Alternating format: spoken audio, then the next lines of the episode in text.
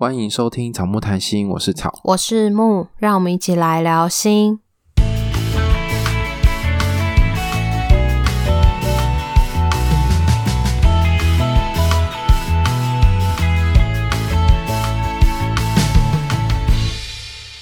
本次片头音乐由 OU Music 提供。如果你喜欢我们节目的话，请记得到 Apple Podcast 给我们留言跟五颗星。也欢迎追踪我们的 IG 跟 FB 粉砖，我们都会在上面跟大家互动。时间很快又到了二月份，我们是不是又要来念留言了？哎，真的耶！刚刚是完全忘记这件事情，哎，忘记了。幸好我还记得。那你好棒哦，记忆很好。谢谢。那 我们两个都不羞耻了，没关系啦。好哦，那我们从一月六号的这个。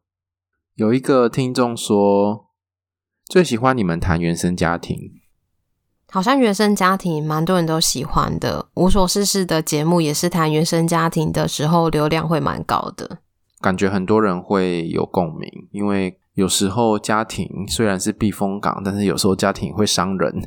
是那本书吗？家庭会伤人。对，没错。好，下一个是被治愈的 Rainy。他说：“过去有在做智商，但是后来没有办法持续做下去。谢谢有这个频道，让我没有在智商室的时间可以持持续的自我疗愈。”然后下一个是本身就很喜欢相关的知识，声也很好听，也是有在智商的学生，探讨的议题让我更了解自己。然后在忙碌的生活中有被疗愈的感觉，谢谢你们。你们在节目中总是尽可能的不评价，讨论时话语充满理解和包容。谢谢你们的温柔。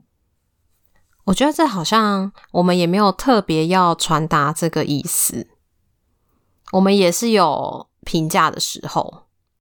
你说在呛人的时候？对，那但那个是私底下的时候，可是在面对个案的时候，其实是不会这样的。所以我觉得我们在节目上好像都是一个工作的模式。不是我们私下的模式，对啊，而且我觉得我们的节目有尽可能的想要传达出对于很多的议题或者是状态的理解，然后也有被感受到。嗯，太好了，谢谢这位听众。下一个是听完这一集，突然意识到自己在上一段的感情中的问题，困惑很久的问题意外解开，谢谢草木。好，也是很开心能够。让困惑可以变得比较不困惑，困惑知道了之后就不困惑啦。对啊，我觉得这就是智商在做的事情啦，就是帮助大家可以更认识自己。听了草木的 podcast，终于有勇气去做智商，我的心里终于有了出口。希望智商可以早点结束，哎，早日结束。所以大家可以知道，其实智商没有想象中的那么可怕。对，有时候智商。咨商师感觉好像很神秘、很遥远，或者是很专业，但是其实智商师就是像我们两个这样子。但我们在节目上比较少讲干话。对，那我们是，可是如果个案来找我们的话，我们也会是工作模式啦，就是也不会讲太多干话。但是我们私底下其实也大家都是人嘛，对啊，也也都会需要讲屁话、讲干话、互相抱怨啊之类的。下一位，下一位很长，给你念。好。草木的互动和谈话，收听时总能默默的会心一笑，像是草的阿嬷那边笑翻了，还有木车祸的经历，真心美颂，不带评价的分享很多的议题，能够全面从很多角度来看事物，自己感觉视野也扩大了，声音很好听，很暖。草一个人录音的单集，连接到自己生命的历程，边听边落泪，谢谢有你们。与心理师想跟你说的合作很喜欢，敲完之后有更多的合作。偷偷问一下草木，中部有推荐的心理所吗？叶佩自己的心理所也不介意哦。祝草木工作顺利，能量满满，新年快乐！有一种好像要新年快乐的感觉，好像必须要接这一句才合理。对啊。可是他说心理所是指什么心理所啊？是研究所吗？还是心理智商所或心理治疗所？我觉得应该是心理智商所或心理治疗所。欢迎私讯我们，私讯我，私讯我，来找我。在台中的话，可以可以私讯我们，木就会告诉你，然后大家就会羡慕你，是这样吗？哦，这个人，这个人还去听我以前很久很久以前录的那个单飞的单集，然后你就单飞了一次，后面就不想再单飞了。对，我觉得一个人录真的太尴尬了。可是那集反应也还不错啊，就是也是有人会说你那集讲的很好，有被你触动到。嗯，谢谢大家的捧场，但是我还是没有要单飞。多多鼓励你，你就可以单飞了。不行不行。这样子我会背了一个黑锅。你说就是单飞比较红吗？对啊，之类的，感觉你就会呛我一辈子。会啊，一定要的啊。好，下一个是偶然听到这个节目，然后就爱上了草木谈心。谢谢草木被温柔的疗愈了，也开展了更多看待世界的视角。你们真的做了一件很酷的事哦。我们也觉得很酷。嗯。被你这么一讲，好像真的蛮酷的。本来就很酷啊！你你原本自己的生涯历程中，你有想过你会做节目吗？你有想过就是你会做心理师以外的事吗？嗯，的确是没想过我会到自媒体的领域来。对啊，而且还自己录音、自己剪片，多酷啊！可是听起来怎么充满了 好像花很多时间的感觉？没有啊，就真的觉得很酷啊。嗯，讲到这个，就是我们两个在前前几天吧，就被我们共同一起上课的两位同学认出来。第一个先私讯草说，他认了好久，发现原来是我们两个，觉得我们两个很酷，在做这件事。他以前也有想要做节目的梦想，做广播节目的梦想。对。但是后来，因为很多事情就耽搁了，然后他觉得我们很有行动力，真的去实现，真的去做这件事情。然后隔一天，另外一个同学也来私讯我们，我不知道他是不是因为看到了前一个同学的推荐，他就前一个同学说要推荐我们，然后他还抖内了给我们，真的。对，然后第二个同学就说。我们两个也太有行动力了吧！上班之余还要做节目，然后觉得我们就是真的音质很棒。就是他说有些真的音质他听不下去，但是我们的他听得下去，然后他觉得我们真的很棒。嗯，所以可见其实不需要买到很贵的器材，也可以收到不错的声音。可是我以为你要说的是声音有辨识度诶，因为原本都以为声音其实不会被认出来。就原本以为说好像可以，几率不那么大，比起 YouTube 的影片，你 YouTube 一看就知道是谁啊。可是声音好像你还需要想一下，真的是他吗？然后要多听几次之类的。可是其实还是可以被辨识出来。对，而且我觉得很可怕，因为我们跟刚刚讲到的第一个同学很久没有见面的，很久很久，应该有个两年了吧，差不多哦。但是他还是记得我们的声音，嗯，我觉得很惊人。很吃惊，真的，而且被认出来真的是很害羞哎。真的。好，下一个留言也很长，交给你了。我的朋友二没有苹果手机，也非常坚持请我帮忙留言加评分。他说：“啊啊啊，吵的声音也太好听了吧，而且笑声一 整个很好笑，真的爱上听宠物谈心的 Podcast 了。智商心理师都有一副好嗓音。”木的声音也好疗愈，我可以爱上你们吗？总之总之，真的好喜欢你们的节目，一定要继续创作哦。此账号留言的人都是来自马来西亚的忠实听众。据说此留言账号的本人为了帮自己，还有帮我们没有苹果手机的人，还特地把地区设为台湾，而且不打算改回去了。我就觉得很感动，谢谢朋友。现在每天都听你们说话，很开心。你刚刚在笑什么？没有，因为你刚刚他他有一句不是一定要持续创作哦哦哦，你怎么只有念了一个哦？所以你是在等我念很多哦吗？对啊，你前面不是啊啊了吗？后面不是应该哦哦哦？我在学他的语调啊。对，我觉得很好笑，很白痴。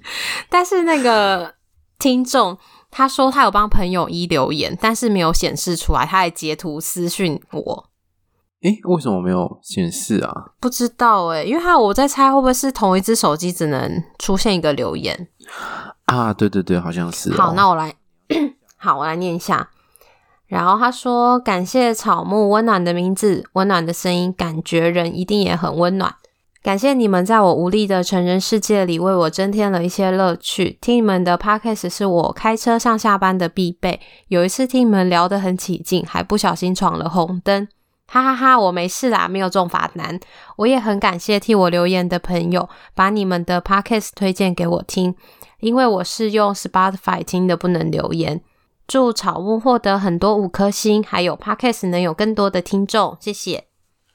真的是谢谢马来西亚的听众。我们上一集有香港的听众，这集有马来西亚的听众。希望可以有其他美国的听众出现。美国其实是我们第二名听众数，呃，第二个国家。对，我们有米国蚵仔煎啊，对对对，还是我们的听众就是这两个，有可能、哦、还有他们的室友。大家之后再听我们跟米国蚵仔煎合作那集，就知道是我们在说什么了。可是我记得地区最多的是加州，哎。加州的朋友，欢迎浮出水面跟我们聊聊天。对啊，因为米国蚵仔煎那两个都不是在加州，对，所以他们可能没有很认真在推广，还是他们推广的时候都是在加州。他们可能只推光给室友。好，诶，可是这样不是在加州。好，那加州到底是谁呢？我们不知道。欢迎来跟我们相认哦。好哦，那我们今天呢，就是在过年前，本来呢是要做一个跟过年。有关的主题就是之前有讲到说，如果遇到讨厌的亲戚，然后遇到讨厌的问题的时候，要怎么样回应他们？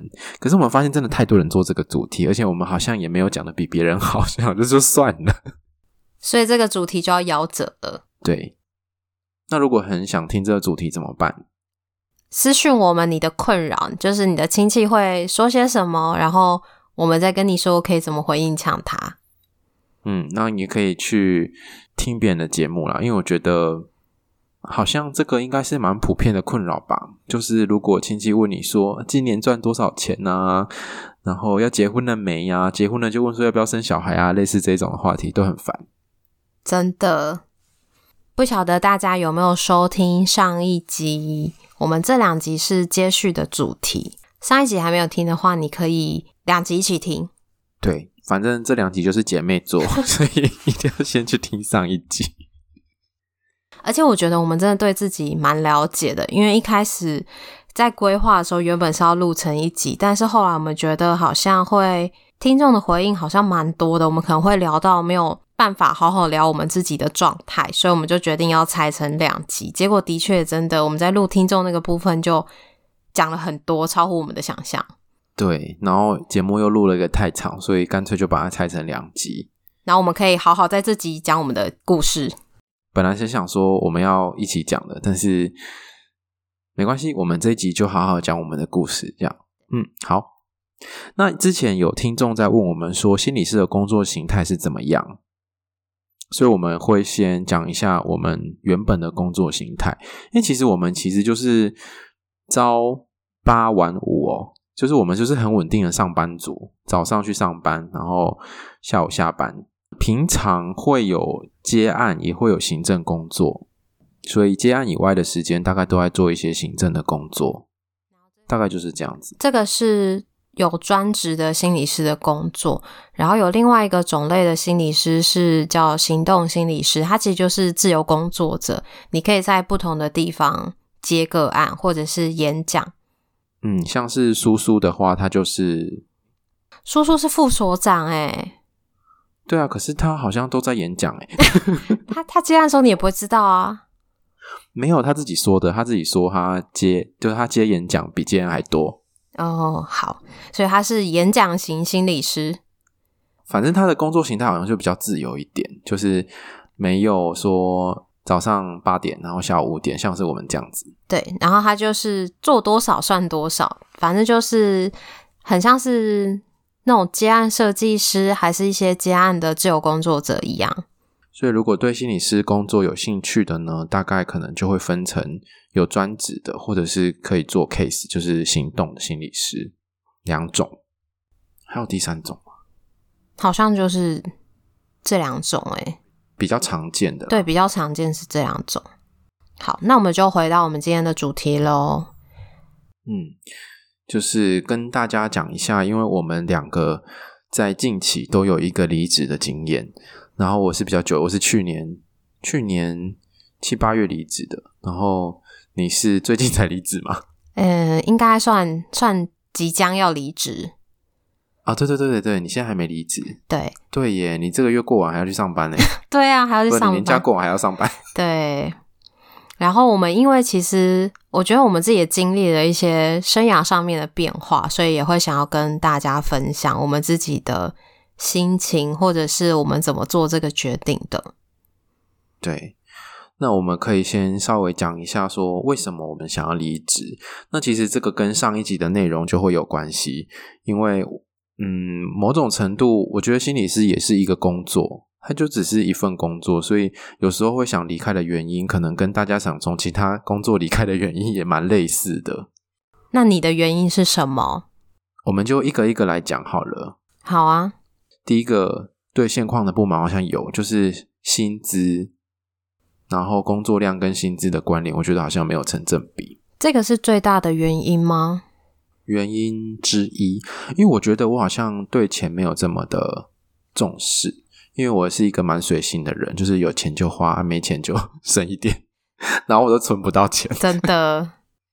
对，所以我我觉得我对薪资上面是没有很介意，可是当别人的薪水多我很多，然后我也努力去争取过自己的薪水，可是就是被拒绝的时候，我就会觉得，嗯，那这不是一个可以久待的地方。就它其实是一个。算是一半的原因，然后最重要的原因好像是没有办法争取到你觉得合理的待遇。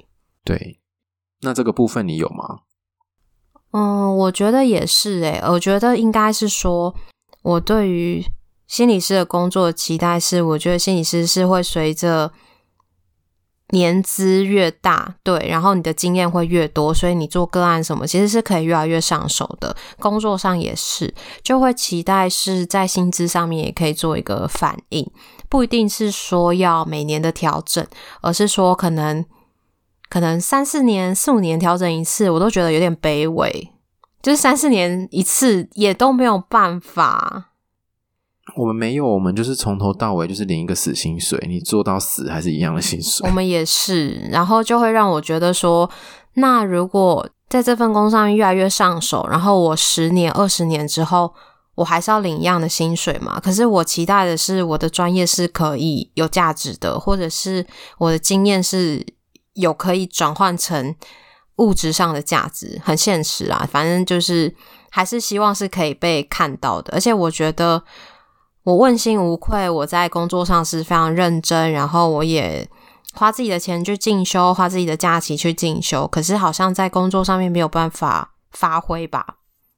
诶，如果大家对于心理师的现实面想要有更多了解，我们很久之前有录过一集，心理师的工作和你想的不一样，想象的不一样，对对，所以大家可以先也可以去听一下那一集。就会对我们的工作为什么想离职，可能会有更多了解。然后以及是，如果你是想读研究所，或者你正在读研究所，即将要踏入这一行的人呢，你也可以，就等于说我们好像是有一点在这个职场里面过来人的经验分享啊，你也可以做个参考。讲到这个，我之前去前阵子去运动的时候，认识一个新的朋友，然后他也是听别人说我是心理师，然后他就问我一些问题，然后我第一个就是先问他说：“你知道心理师的工作环境待遇是怎么样吗？”然后他就说他不知道，诶，他只知道呃很多智商心理师会是在哪边工作，然后临床心理师是在哪边工作。我就说：“嗯、那你为什么想要念这个研究所？”他就说了一下原因，比较像是。想要了解自己或者个人的状态，我就说，可是如果你不是要以这个当为职业的话，那你念这个书会不会就是花了很多时间，可是你没有办法转换成工作？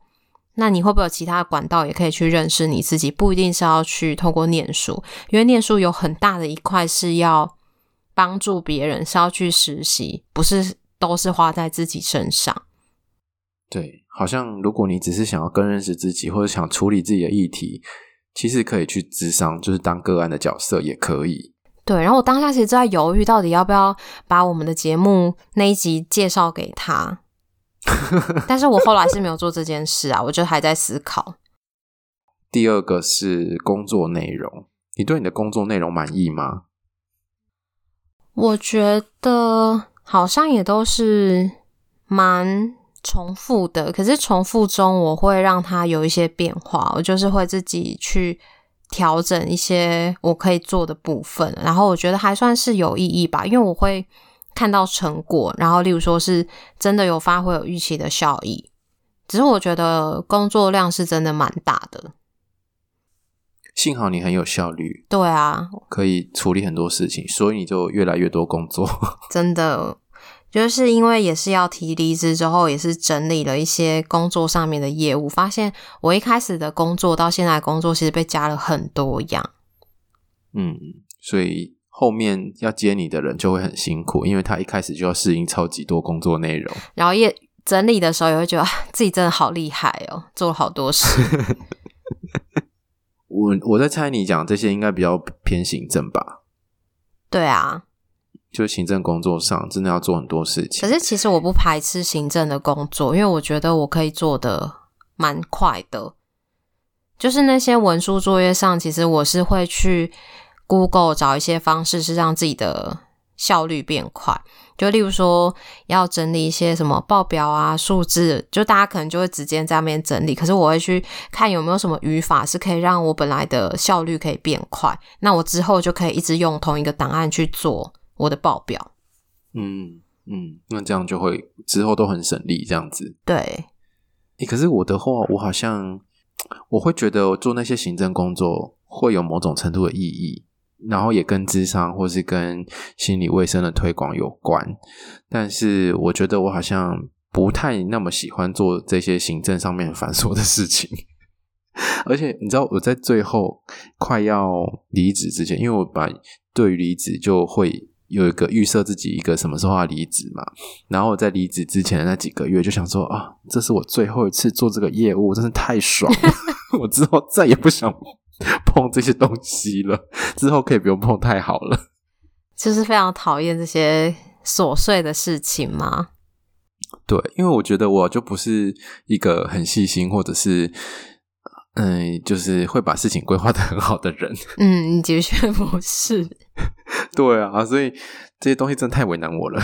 可是我，我必须说，我在这个工作里面学到蛮多。嗯，应应该说，等于说看到自己很多不足的地方。然后是这些东西是我需要找很多方法帮助自己，可以把这件事情做好。所以我觉得在这方面我是有学习到蛮多的。嗯，但是说要继续做好像又不太想。那你觉得这份工作就是有未来，或是有成就或意义吗？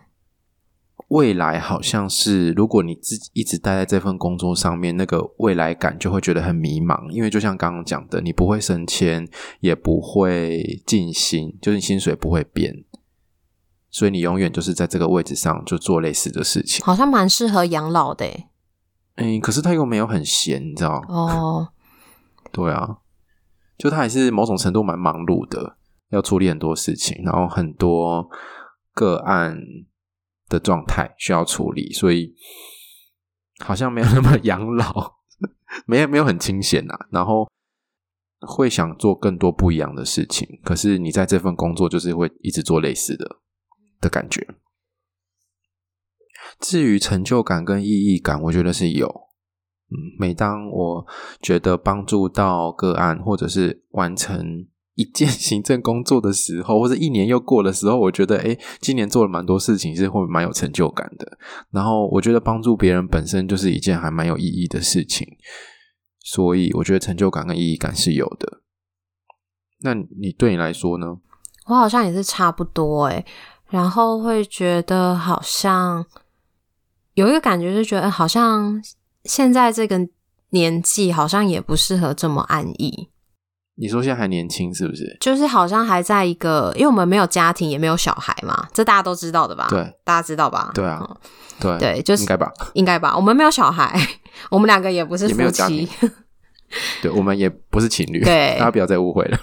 就是我觉得没有家庭，然后没有小孩的时候，好像是可以有一些比较不稳定吧。可是其实也会想要稳定，可是我觉得好像如果真的。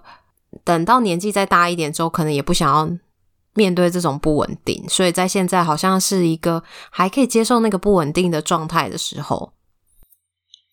好像现在去冲刺或者是去求更好的发展是一个蛮好的时间点。对啊，因为你可能有小孩之后也不适合工作不稳定，可能要养小孩，然后之后小孩要学费什么的都是支出，很花钱呢。对啊，然后我觉得在这份工作也跟你一样，都是觉得蛮有成就感跟蛮有意义的。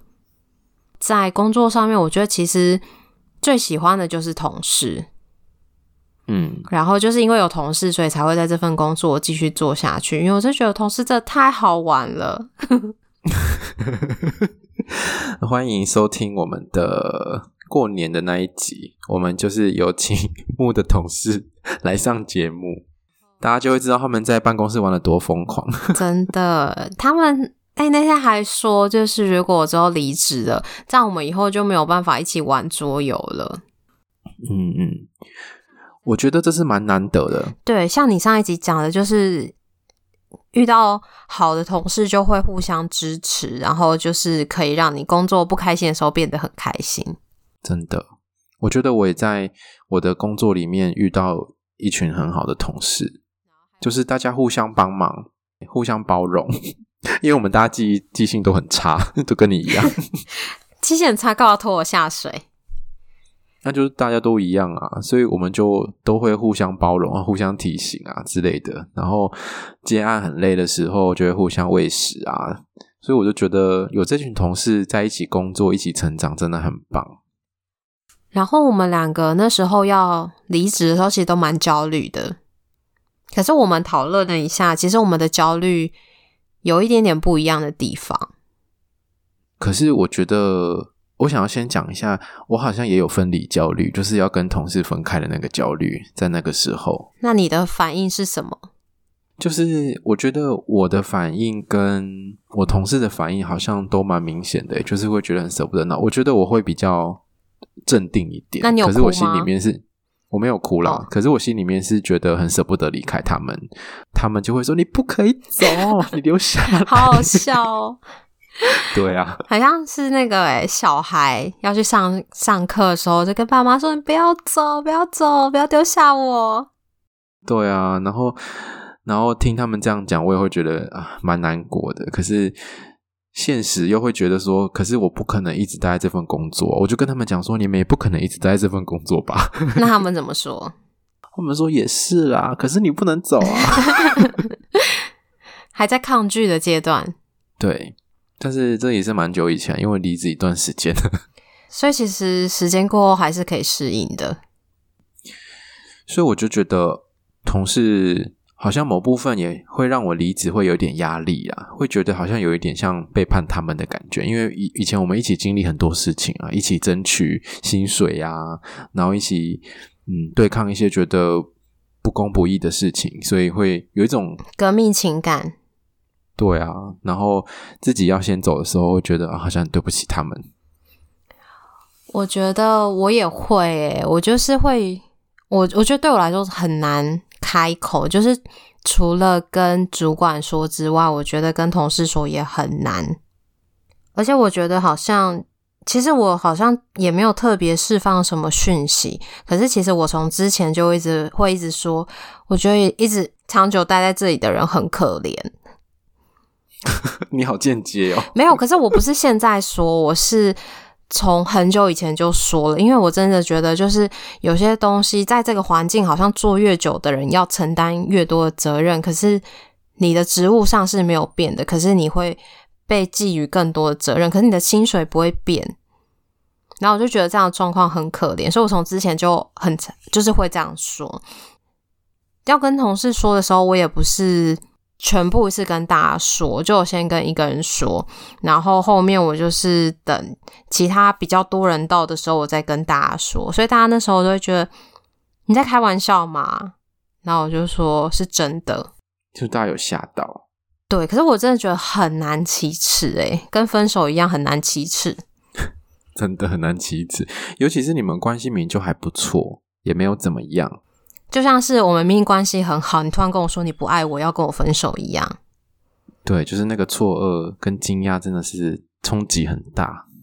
但我觉得他们可能稍微有一点预兆吧。但是我觉得这其实不是在我自己的规划范围内，我没有规划在就是现在的阶段要离职。但是我觉得就是一个机会，机会来了就去把握，就是刚好有这个机会，然后也觉得说，既然别人都愿意给机会了，然后好像这份工作也没有什么可以损失的，就是损失很棒的同事，可是薪资上面顶多就是特休重新累积，那也没有什么差别，那我就试试看吧。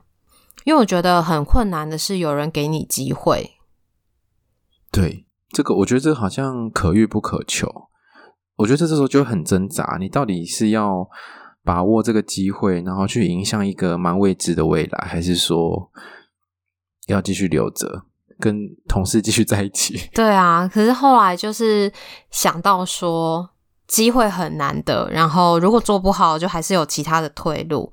可是如果错过这个机会，好像下一次机会再来也不知道什么时候。会这样说是因为就是。呃，市面上的智商所很多，可是不是每个人都可以到智商所去工作，因为也是要看那边的所长愿不愿意让你在他们那边工作，然后职业登记在他们那边。所以很多时候是很多人想要在外面当自由工作者，可是他没有职业登记的地方。嗯，对，所以那个机会，我觉得是我自己觉得是蛮难得的。对啊，而且我觉得智商所的工作机会相对是比较少的，专任的工作就已经很少，智商所又更少。如果我是你，我应该也会做一样的尝试。好了，我们有点离题耶。对啦，但就是很焦虑。对。而且我觉得比较有趣的是，我们两个要跟长官讲的时候都非常的焦虑，然后都一直拖，一直拖，然后拖到想说不行，我今天一定要讲。然后当后来要讲的时候，长官又刚好在忙或是不在，心里又松了一口气，想说幸好不是今天要讲。就开始有点放松，然后可是又觉得不行啦，又要拖到明天，这样到底要什么时候才能跟长官讲？而且那时候就是我们就会在群组上面就会问说，哎，要怎么讲？怎么办？怎么开口什么的？我们就会一直讨论，然后先拟一下那个战略，先帮自己模拟一下。然后我就会，我就会很焦虑的时候，就会跑去我同事隔壁，然后跟他讲话，讲话，讲话，讲话。然后拖时间吗？对啊，拖时间，然后想说好，等一下我的主管有空的时候，我就要去找他，这样。然后结果他就没空。对，我就一直发散焦虑给我同事。我都是自己在电脑前很焦虑，因为我没有先跟同事说，我大概有先跟他们讲，可是我其实这个想法就一直很焦虑，很焦虑，然后也是像。草一样，我就是也是设定一个时间，可是那时间主管走了之后，我又觉得啊松了一口气。然后等真的跟主管讲完之后，就有一种好像便秘了很多天，然后终于释放的感觉。你这个 形容虽然好像有一点脏，可是好贴切哦。对，因为就是你已经忍很久了，然后你知道不能再拖，可是。又真的很害怕去说，然后我们两个在录这集之前，我们有稍微讨论一下为什么我们会这么焦虑，然后我们为什么没有办法去说。我觉得我是因为不知道怎么说，因为我觉得其实我也没有离职的经验，上一份工作也是一个合约到了就自然结束，然后也没有特别什么提离职的部分，所以这个是一个。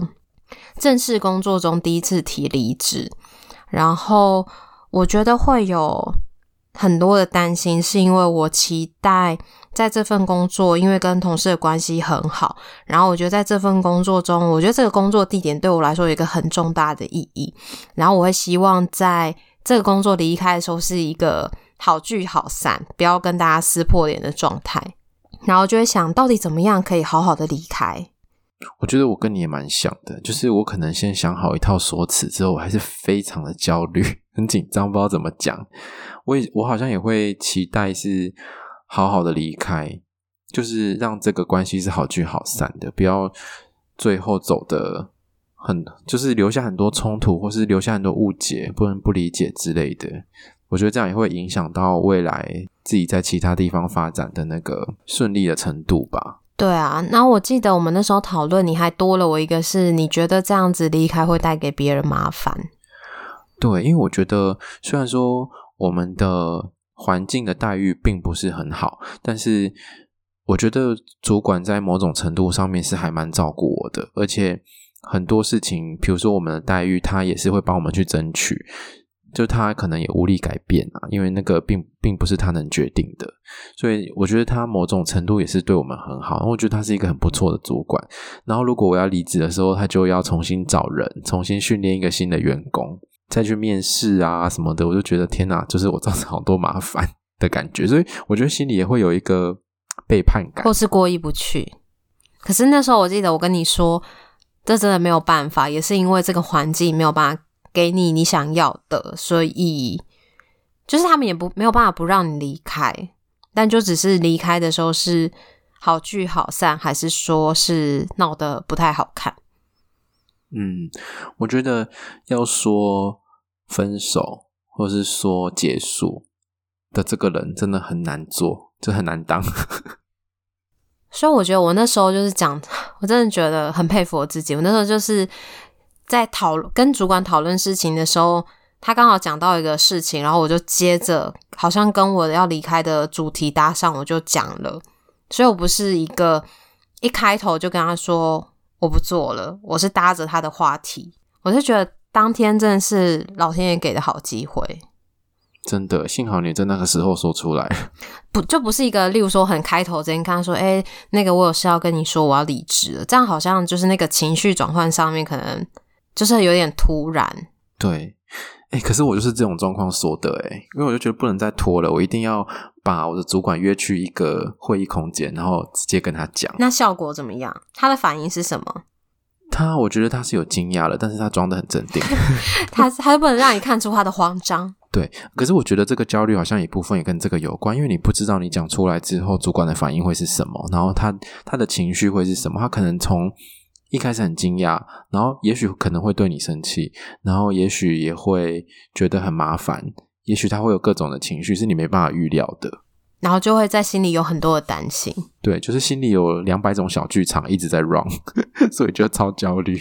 真的，所以你之后要在哪边工作？我之后在台南哦，如果。然后木在台中，所以如果有想要找我们智商或者亲朋好友需要智商的话，可以私讯给我们。对，然后因为我们其实还没有做好准备，心理准备要公开，就是我们在哪边或者是我们的名字。呃，如果之后台中、台南有智商需求的，都可以私讯我们。然后如果你现在已经有在智商的，千万也不要为了见我们，然后来找我们。千万不要这样，就还是进行你本来跟你的心理师的晤谈。那我可以听我们节目就好了。对啊，说不定也不会有人想要为了见我们而这样吧。对，嗯，然后我也我觉得，就是大家也不用为了要见我们而来找我们咨商，而是你真的有有议题想要谈，找心理师谈，然后你觉得可能听我们节目对我们比较了解，比较有信任感的话再来，不要为了要。见我们，然后花钱来找我们，这样子好像本末倒置。对，如果要见我们的话，就等那个见面会好了。如果大家有想要见面会的话，可以私讯跟我们说一下你的意愿，因为我们怕没有人要来。对，这样我们会很尴尬。我们刚刚想一下是，是也没有关系啊，人很少也是可以办，因为反正现在疫情嘛，我们可以说因为疫情的关系，我们要控制人数，其实是要保护我们脆弱的自尊。对，我们还是下得了台阶。对，先帮自己把台阶铺好。对啊，刚刚有跟大家说，呃，如果有咨商意愿可以找我们的部分，也要分享，就是我的个案的部分。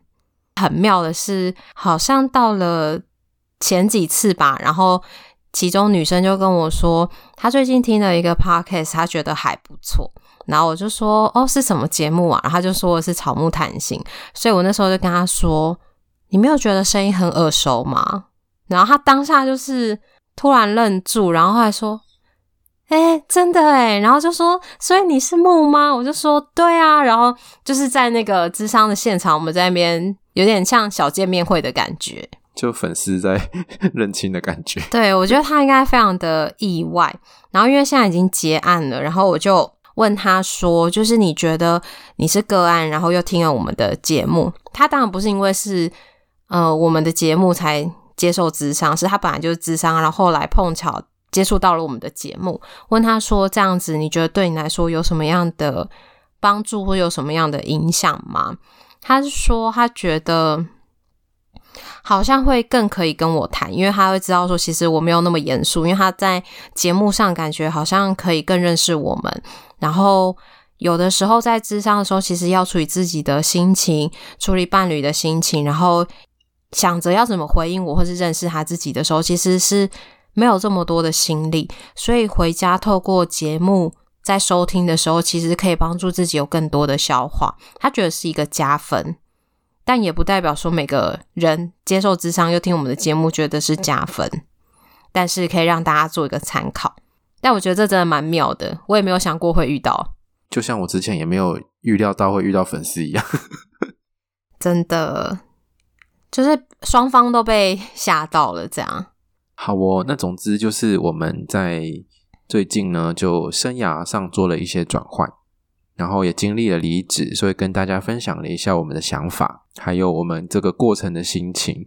那希望有帮助到那些当你还在犹豫要不要离职，然后很焦虑的时候，希望我们的想法可以给你有一些支持或是力量。因为你也跟我们一样很焦虑。